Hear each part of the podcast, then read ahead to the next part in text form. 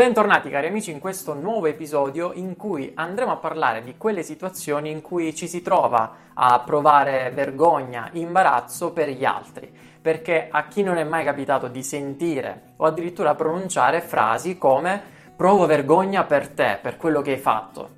Un amico che magari con un atteggiamento un po' stravagante finisce per fare una gaffa oppure un partner che ha un atteggiamento a cena con degli ospiti un po' irriverente o addirittura con dei figli che si comportano in modo opposto rispetto a quello che abbiamo loro insegnato educandoli.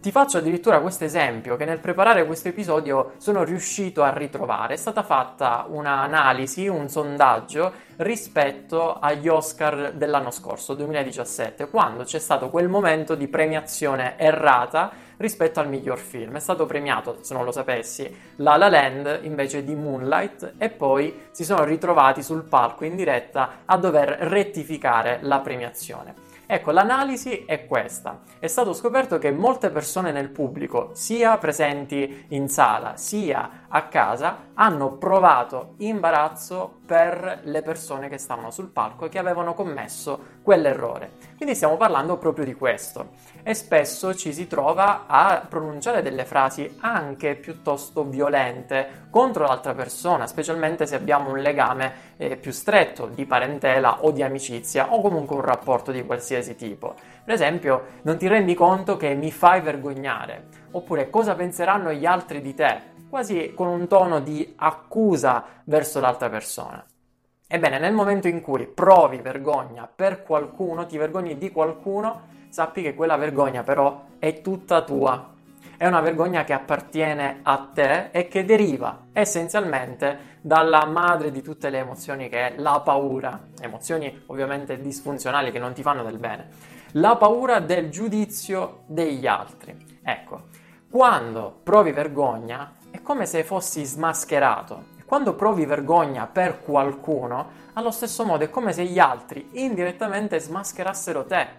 Senza contare però il fatto che probabilmente quella persona che ha fatto una gaffa, quella persona che si esibisce su un palco, eccetera, eccetera, si trova a proprio agio, si sta bene con se stessa, nonostante i riflettori puntati, nonostante gli occhi su, su, quella persona, nonostante anche dei giudizi che possono essere negativi. Ecco perché la vergogna appartiene a te, perché l'altra persona che ti sta accanto e che ti fa provare quella sensazione, quell'emozione, ti mette a contatto costante con parti di te che sono tue e che però rimangono in ombra parti di te che vuoi celare per non mostrarle alle altre persone, per mettere come una maschera oppure semplicemente per far vedere metà o una parte di te stesso, la parte che più conviene. E allora qual è l'atteggiamento in questo, soprattutto in relazioni più strette? Quello di voler cambiare l'altra persona non riusciamo a cambiare noi stessi, è molto più semplice mettere mani su quello che ci sta accanto, sulla persona che ci sta vicino. E il risultato, sai qual è? Che poi alla fine otteniamo sempre la fine di una relazione. Perché l'altro si sente represso, l'altro all'inizio può anche assecondarti, ma poi a lungo andare si sente come se stesse mostrando una parte di sé che è in contrasto, che non gli appartiene, come se non fosse sincero e quindi finisce per allontanarsi.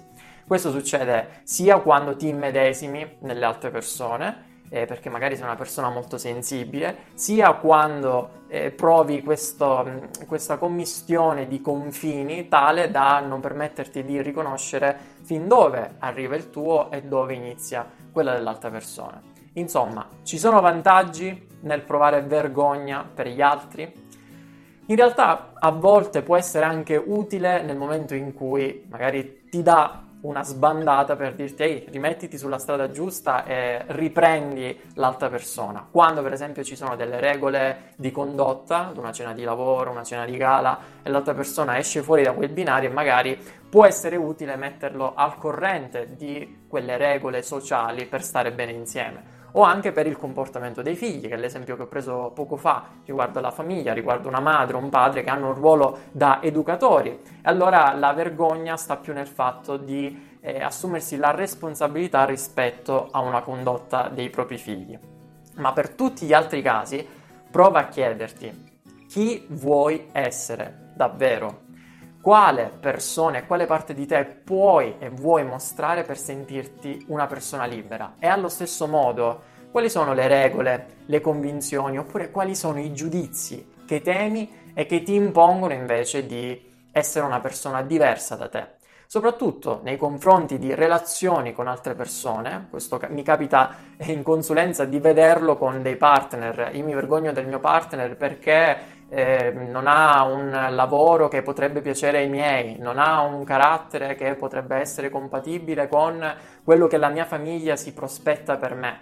Ecco, lì eh, c'è un sentimento di contrasto, un sentimento che va dalla vergogna del mostrarti insieme a qualcuno ma anche dal piacere di stare con quella persona, il piacere di stare con un amico, il piacere di stare con un partner, il piacere di avere determinate frequentazioni anche rispetto a, a tematiche, a film che guardi, insomma, piacere contro vergogna per gli altri. Se vai a reprimere, vai a togliere delle parti, poi sono parti di te e che ti rendono libero.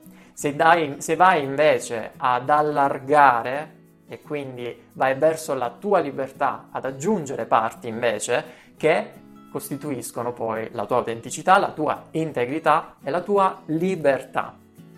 Siamo quindi alla fine di questo episodio che se ti è stato utile ti invito a condividere con i tuoi amici e sui social in modo da rendere questo messaggio, questo contenuto più di impatto per una quantità maggiore eh, di persone. Diffondiamo questi messaggi positivi che possono migliorare la vita di tanti. E se vuoi migliorare passo dopo passo il rapporto con la tua vergogna con te stesso e nella tua crescita personale, ti invito al training alla gioia che ogni giorno tengo su WhatsApp insieme ad un gruppo di persone che vuole eh, vivere e seguire l'indirizzo della felicità e della gioia personale e quindi ti invito ti dicevo, a ricevere uno stimolo, un consiglio ogni giorno attraverso WhatsApp o mandandomi un messaggio al numero 329 3211 971 con su scritto la parola consiglio.